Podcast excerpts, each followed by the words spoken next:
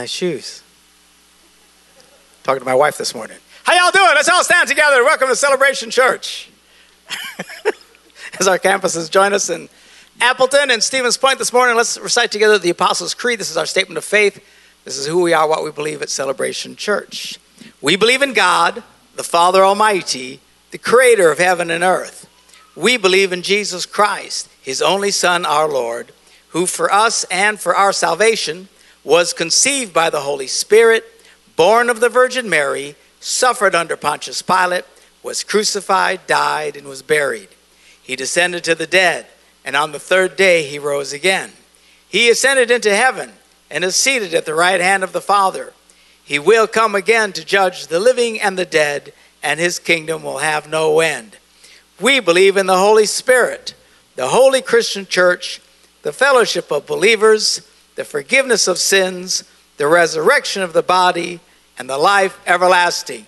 Amen. You may be seated. All right, you're going to holler at me later, but come here. Come here.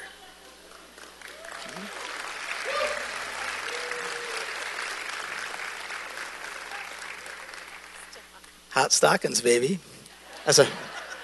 I, I, I, no, I wanted everybody else because they don't see you at the campuses. Look how good she's doing. I mean, it's.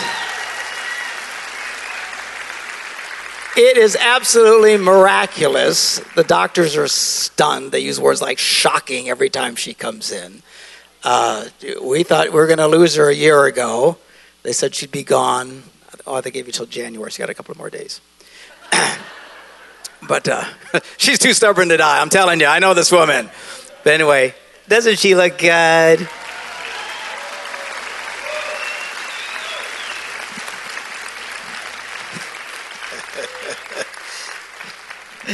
Yeah, she's smiling now. Wait till I, she hollers at me later. All right, so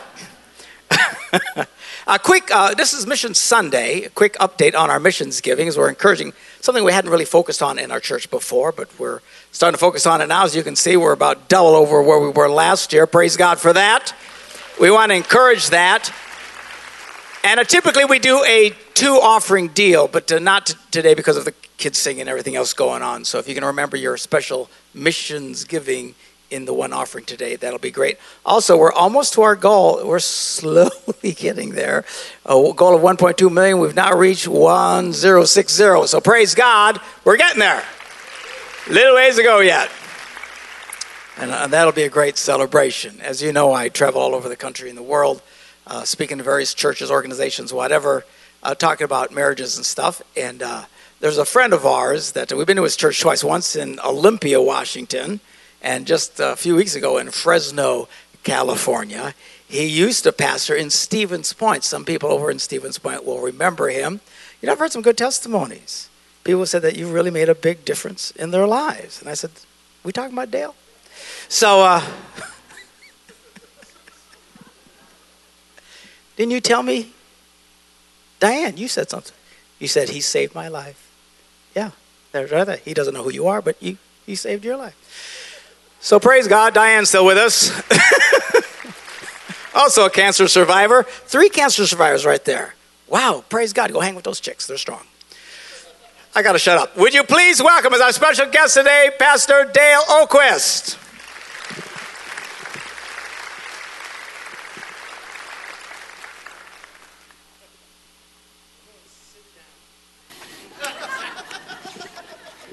No, I, uh, great to see you today. Celebration Church, how are you? I am, uh, yes, I am from California, but I am not a Californian. I'm a Wisconsinite. So we're here, we're here secondarily for the game today.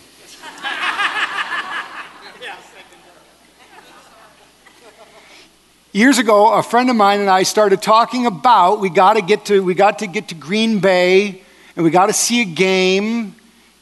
My friend Aaron's from Olympia, and so uh, so we said we have to we have to we have to see a game, but we can't. We're not going to see a game in October or September at Lambeau. That's for lightweights.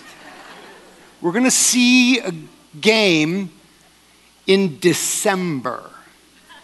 The frozen tundra, Lambeau Field. You know, because that's when Wisconsin people show up for games. That's when, it's, that's when you go to a real game. And so we looked at the forecast 50 and rain.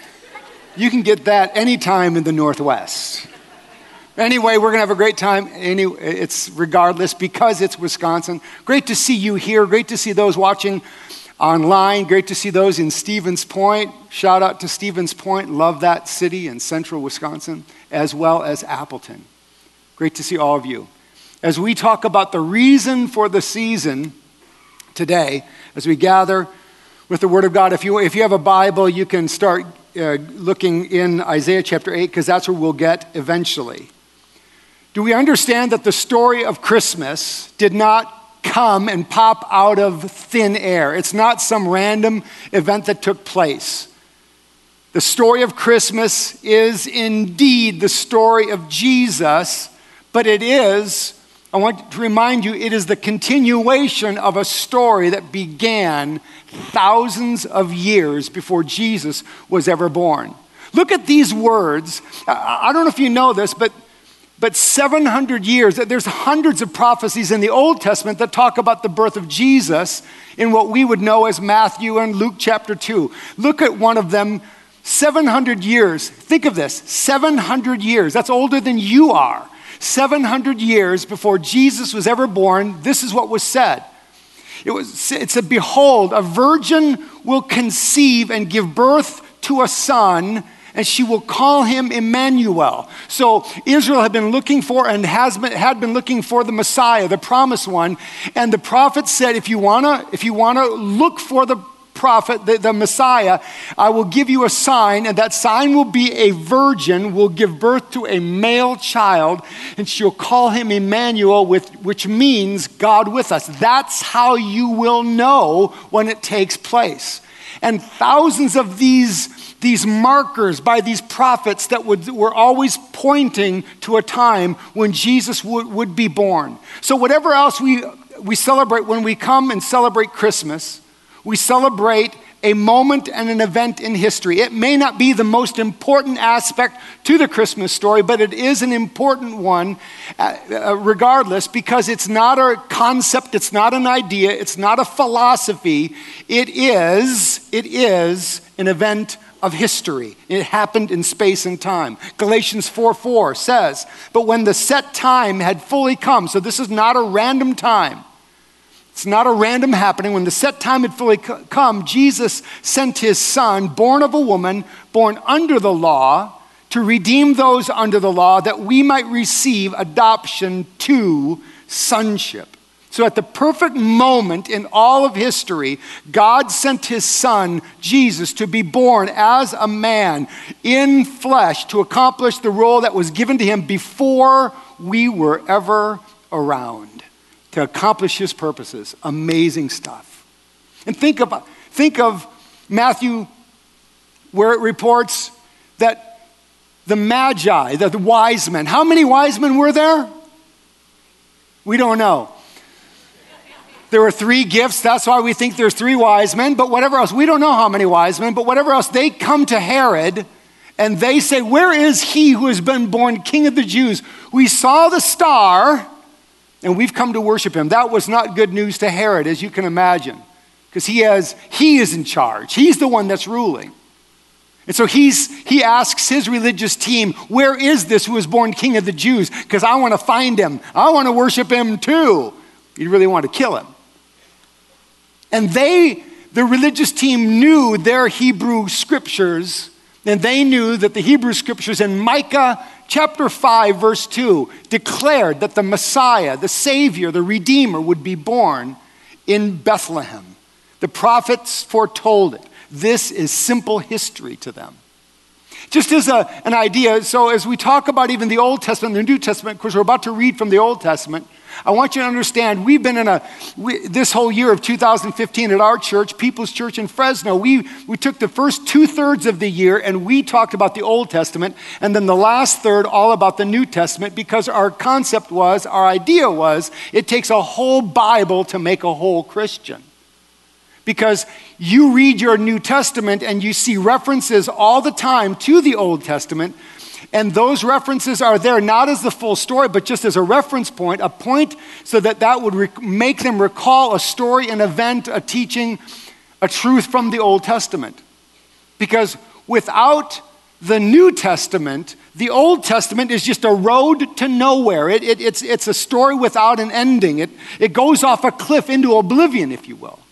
But without the Old Testament, the New Testament demands an introduction. You got to understand where this all came from. You have prophets, you have priests, you have kings, you have ceremony, you have rituals, you have feasts, sacrifices in the Old Testament, and you, and you wonder where is all this coming from? And you find all of this out in the Old Testament, the, the, the, very things that we see in the New Testament. It's interesting from, a, from a, theology, a book of theology of the Church of England, there was a man by the name of Griffith Thomas who wrote this of the Old Testament. It is a book of unfulfilled prophecies unexplained ceremonies, and unsatisfied longings. Isn't that interesting? It's a very real quote that talks about the fact that we need a continuation of the Old Testament because the fact if we don't, everything that was promised then is unfulfilled. We need something to, conti- to continue, continue and fulfill all the promises and the prophecies of the Old Testament. To, so he continues on with this quote to say this all of which are resolved in the New Testament's focus on Jesus Christ, who in his life fulfills the prophecies, in his death explains the ceremonies, and satisfies in his resurrection the longings. Amen, amen, amen. So let's turn in our Bibles to the Old Testament, Isaiah, the book of Isaiah, chapter 8. I know that you're going to cheat and look on the screen behind me, but I'm going to do the real way, the Christian way,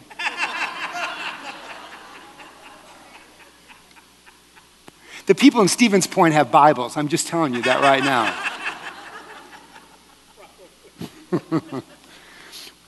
Isaiah 8, starting at verse 19.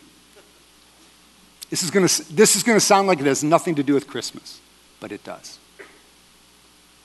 When someone tells you to consult mediums and spiritists who whisper and mutter, should not a people inquire of their God? Why consult the dead on behalf of the living? Consult God's instruction and the testimony of warning. If anyone does not speak according to his word, they have no light of dawn. Verse 21 Distressed and hungry, they will roam through the land. When they are famished, they will become enraged, and looking upward, they will curse their king and their God.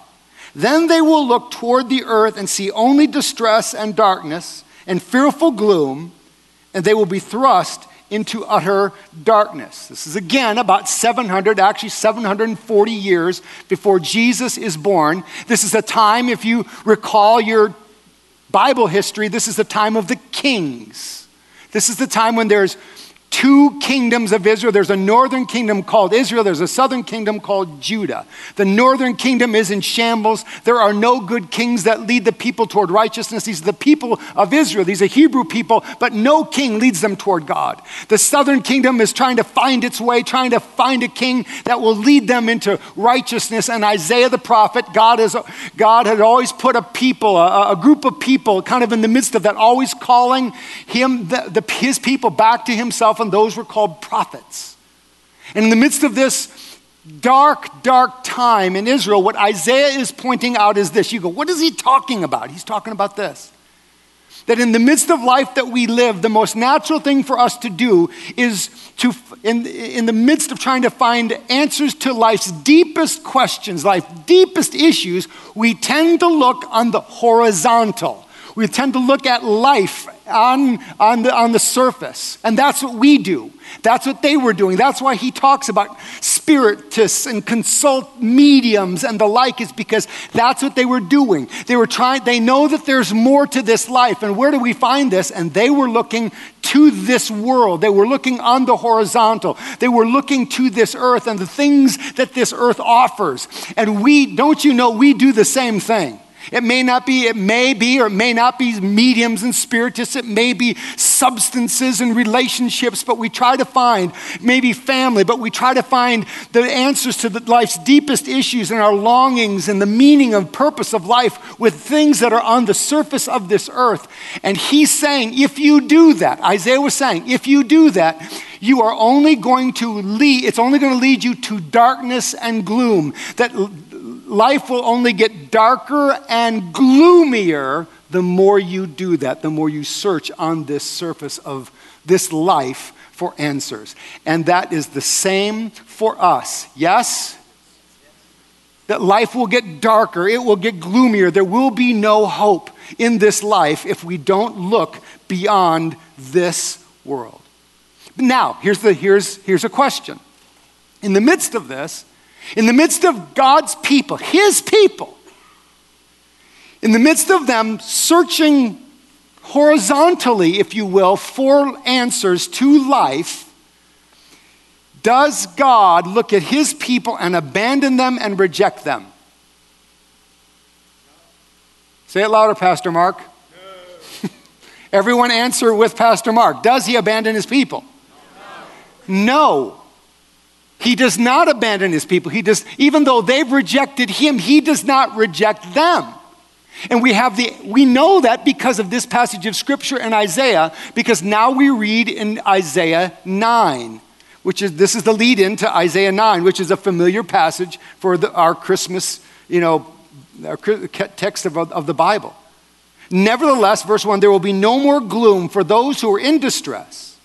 Verse 2, the people walking in darkness, we know why, what darkness is talking about when he's talking about in chapter 8, have seen a great light.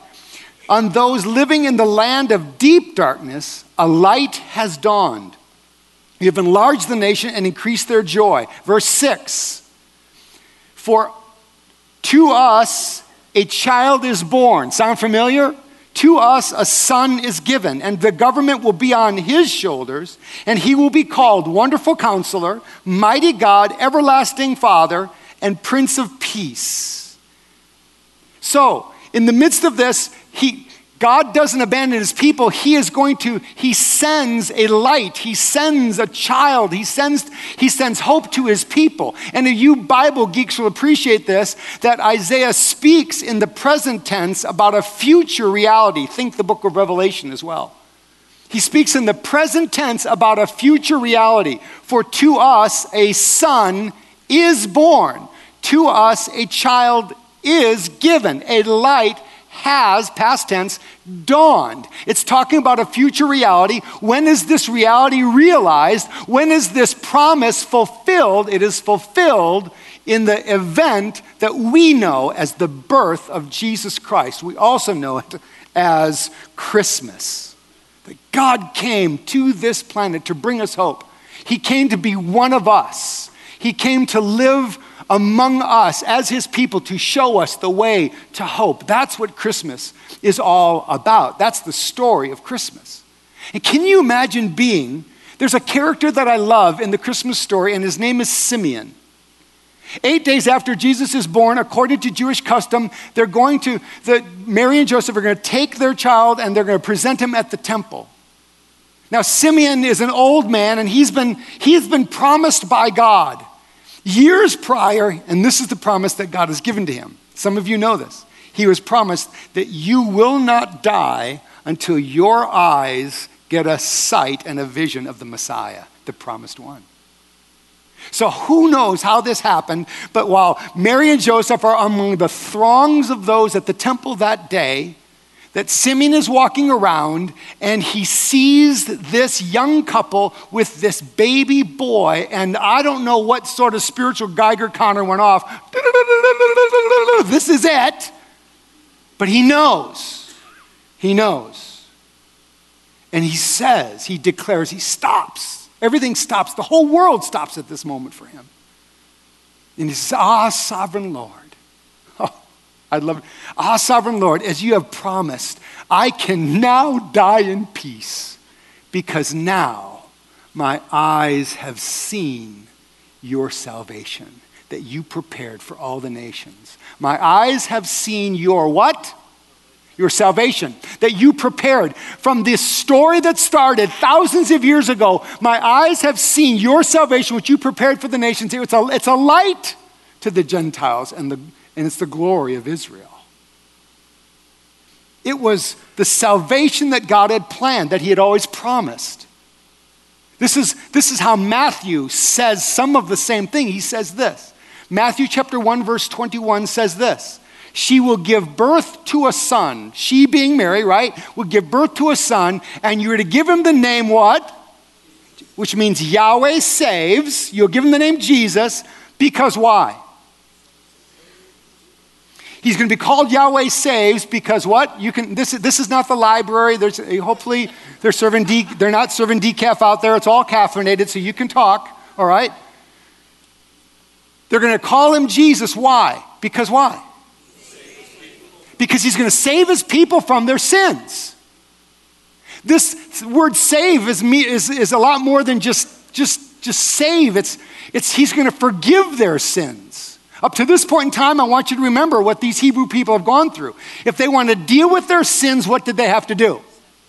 They have to offer sacrifices, right? One of five animals, and they had to bring it to the temple, and they had to sacrifice this, and that's how they dealt with their sins. But I want you to remember it atoned for their sins, which means it just covered them up. It didn't get rid of them. It didn't forgive them. It didn't eradicate them. It just covered them, essentially, until Jesus comes. It covered their sins, it didn't eradicate them. And, and Simeon saw the Son and said, This is it. This is now the hope that we've always had. It's the salvation that we have been looking for. This is what we're looking for. So now, this is so this is the premise. Jesus came born of a virgin because his name is going to be called Jesus because he's going to save his people from their sins, right?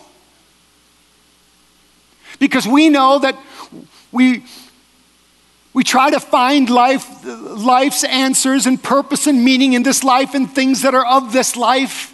And we know that the more we try to do that, the more empty we become, the more cold our spirits get, the more hardened our heart becomes. And so, in the midst of that, we want to put on a good show, we want to put on a good front, and so we have a veneer of pride and and, and, and pretense is part of our lives, but we know in the depth of our being that there needs to be more. There has to be more. And what we need is we need that more that only God can offer us. We need hope. We need Jesus. We need Christmas, right? Now, He came to save us from our sins, right? Is that Bible? Came to save us from our sins. So that means if he came to save us from our sins, if we recognize that to be true, then what is true about us? Say it louder. Sinners. Sinners. Look at the person next to you because I know you can't say it about yourself. You're a sinner. say it to him. That comes too naturally to you, some of you husbands and wives. We're sinners. So, God comes to us through Jesus Christ and He offers forgiveness. At, he offers us forgiveness. And so when you receive the forgiveness that God offers through Jesus Christ, you become a child of God. You become born again. You become a Christian. You become a follower of Jesus. But, and it sounds so clean, sounds so simple, sounds so common, but it's actually very profound. Because the moment you say, I receive your forgiveness, what are you saying? That I need forgiveness because I have sinned. Think of the child that's been abused by their parent. And they've grown up knowing that they've been abused by their parent, and they get to the point in life where they understand that forgiveness is the only way that they can have freedom. And so they go to that parent who they have not talked to about this in any way, shape, or form, and they go to that parent and they say, without any requirement of, an accept, of a response, there needs, the response is irrelevant to the forgiveness offered. Jesus offers all of us forgiveness because our sins have been paid for. Whether we receive forgiveness or not is our deal. But they say to that parent, I forgive you for what you've done to me. Statistics say that 80 some percent of the time the parent says, I don't know what you're talking about. Because the moment they say, Thank you for your forgiveness, they have to admit that they were a victimizer to their child and an abuser. So, this is a big deal that we would say that, yes, I receive God's forgiveness. This is what we need to do. So, this is, this is why Christmas is here, right? Because Jesus came to save us from our sins, right? Yes, yes or no? Yes. yes. So, another way to understand this is, is the reason if there's no sin, there's no Jesus. And if there's no Jesus, there's no Christmas, right? So the equation starts with sin. There's got to be sin made Jesus. Jesus made Christmas. It's right. That's all we, right? So another way to say this is I am the reason for the season. So I've made a shirt.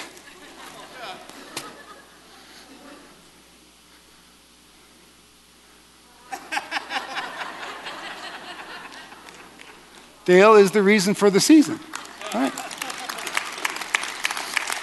Now, Pastor Mark, you've given me so much. And uh, I mean, I've got, I've got the album Christmas in the City. I've got, I've got a bobblehead of you in my office on display. I think you need this. And you can't share it with Deb. so there you go. Now, understand There's only two in the world. Thankfully. so when you open your gifts this Christmas Eve or maybe Christmas morning, I want you to go, thank, thank you, Dale. I want you to just thank me because it's because of me that you're opening gifts this year. Well, it's also because of you.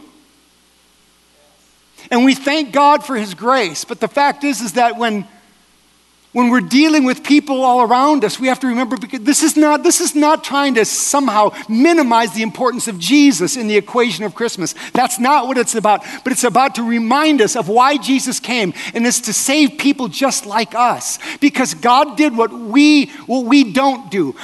God did the opposite of what our tendency is when people reject us, when people push us away, when people don't want to be around us, when people mock us. What do we do? We pull back. What, what did God do when we rejected Him? He leaned into us and he sent his son to save us from our sins.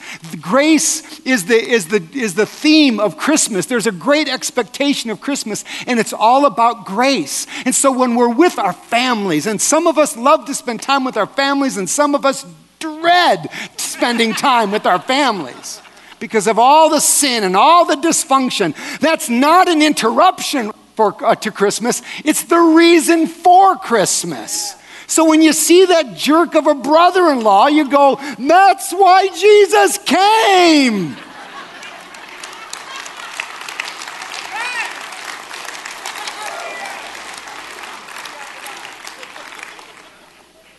He came for slugs like him.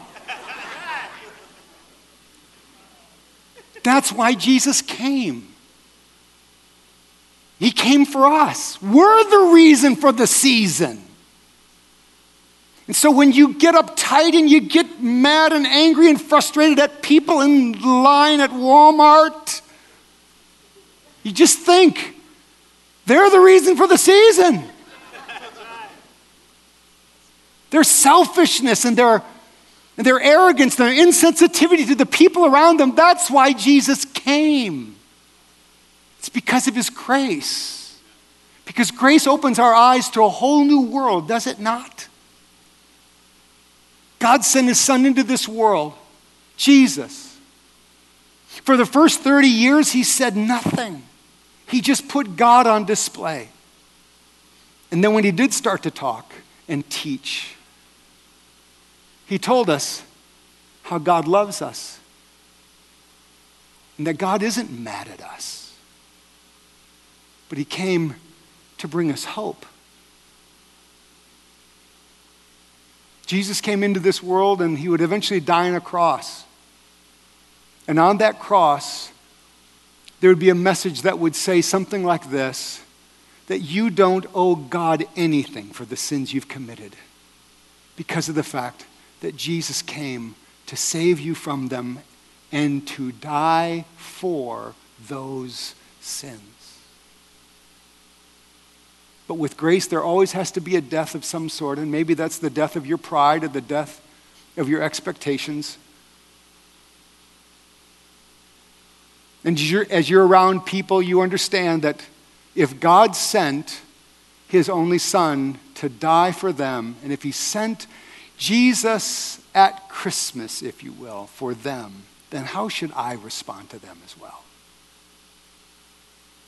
St. Augustine said this.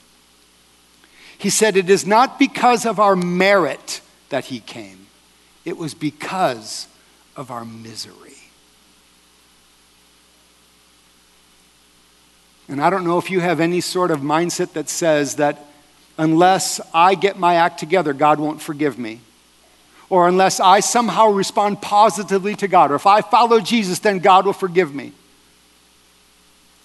Or that I, God will forgive me once I submit to his will. That's what religion says. That's what other religions say. That's not what Jesus says. Jesus doesn't say, God will forgive you if you just get your act together. God will forgive you if you just submit to Jesus. He doesn't say that. He says, God forgives you when you don't even deserve it. And all you have to do is receive that forgiveness. You see, there's a story. There's been a story that started thousands of years before Jesus was ever born. It's the story behind the story. But what we're shocked what we're shocked at is the fact that the story behind the story is really you and me. Will you pray with me? Father, thank you that our gospel, our, our God, through Jesus Christ, offers us the forgiveness of God when we don't deserve it, when we have done nothing to merit it. And the reason that we celebrate Christmas is because Jesus came to save us from our sins. Jesus is the cure for the world, but we are the reason for the season. In Jesus' name, amen. Amen.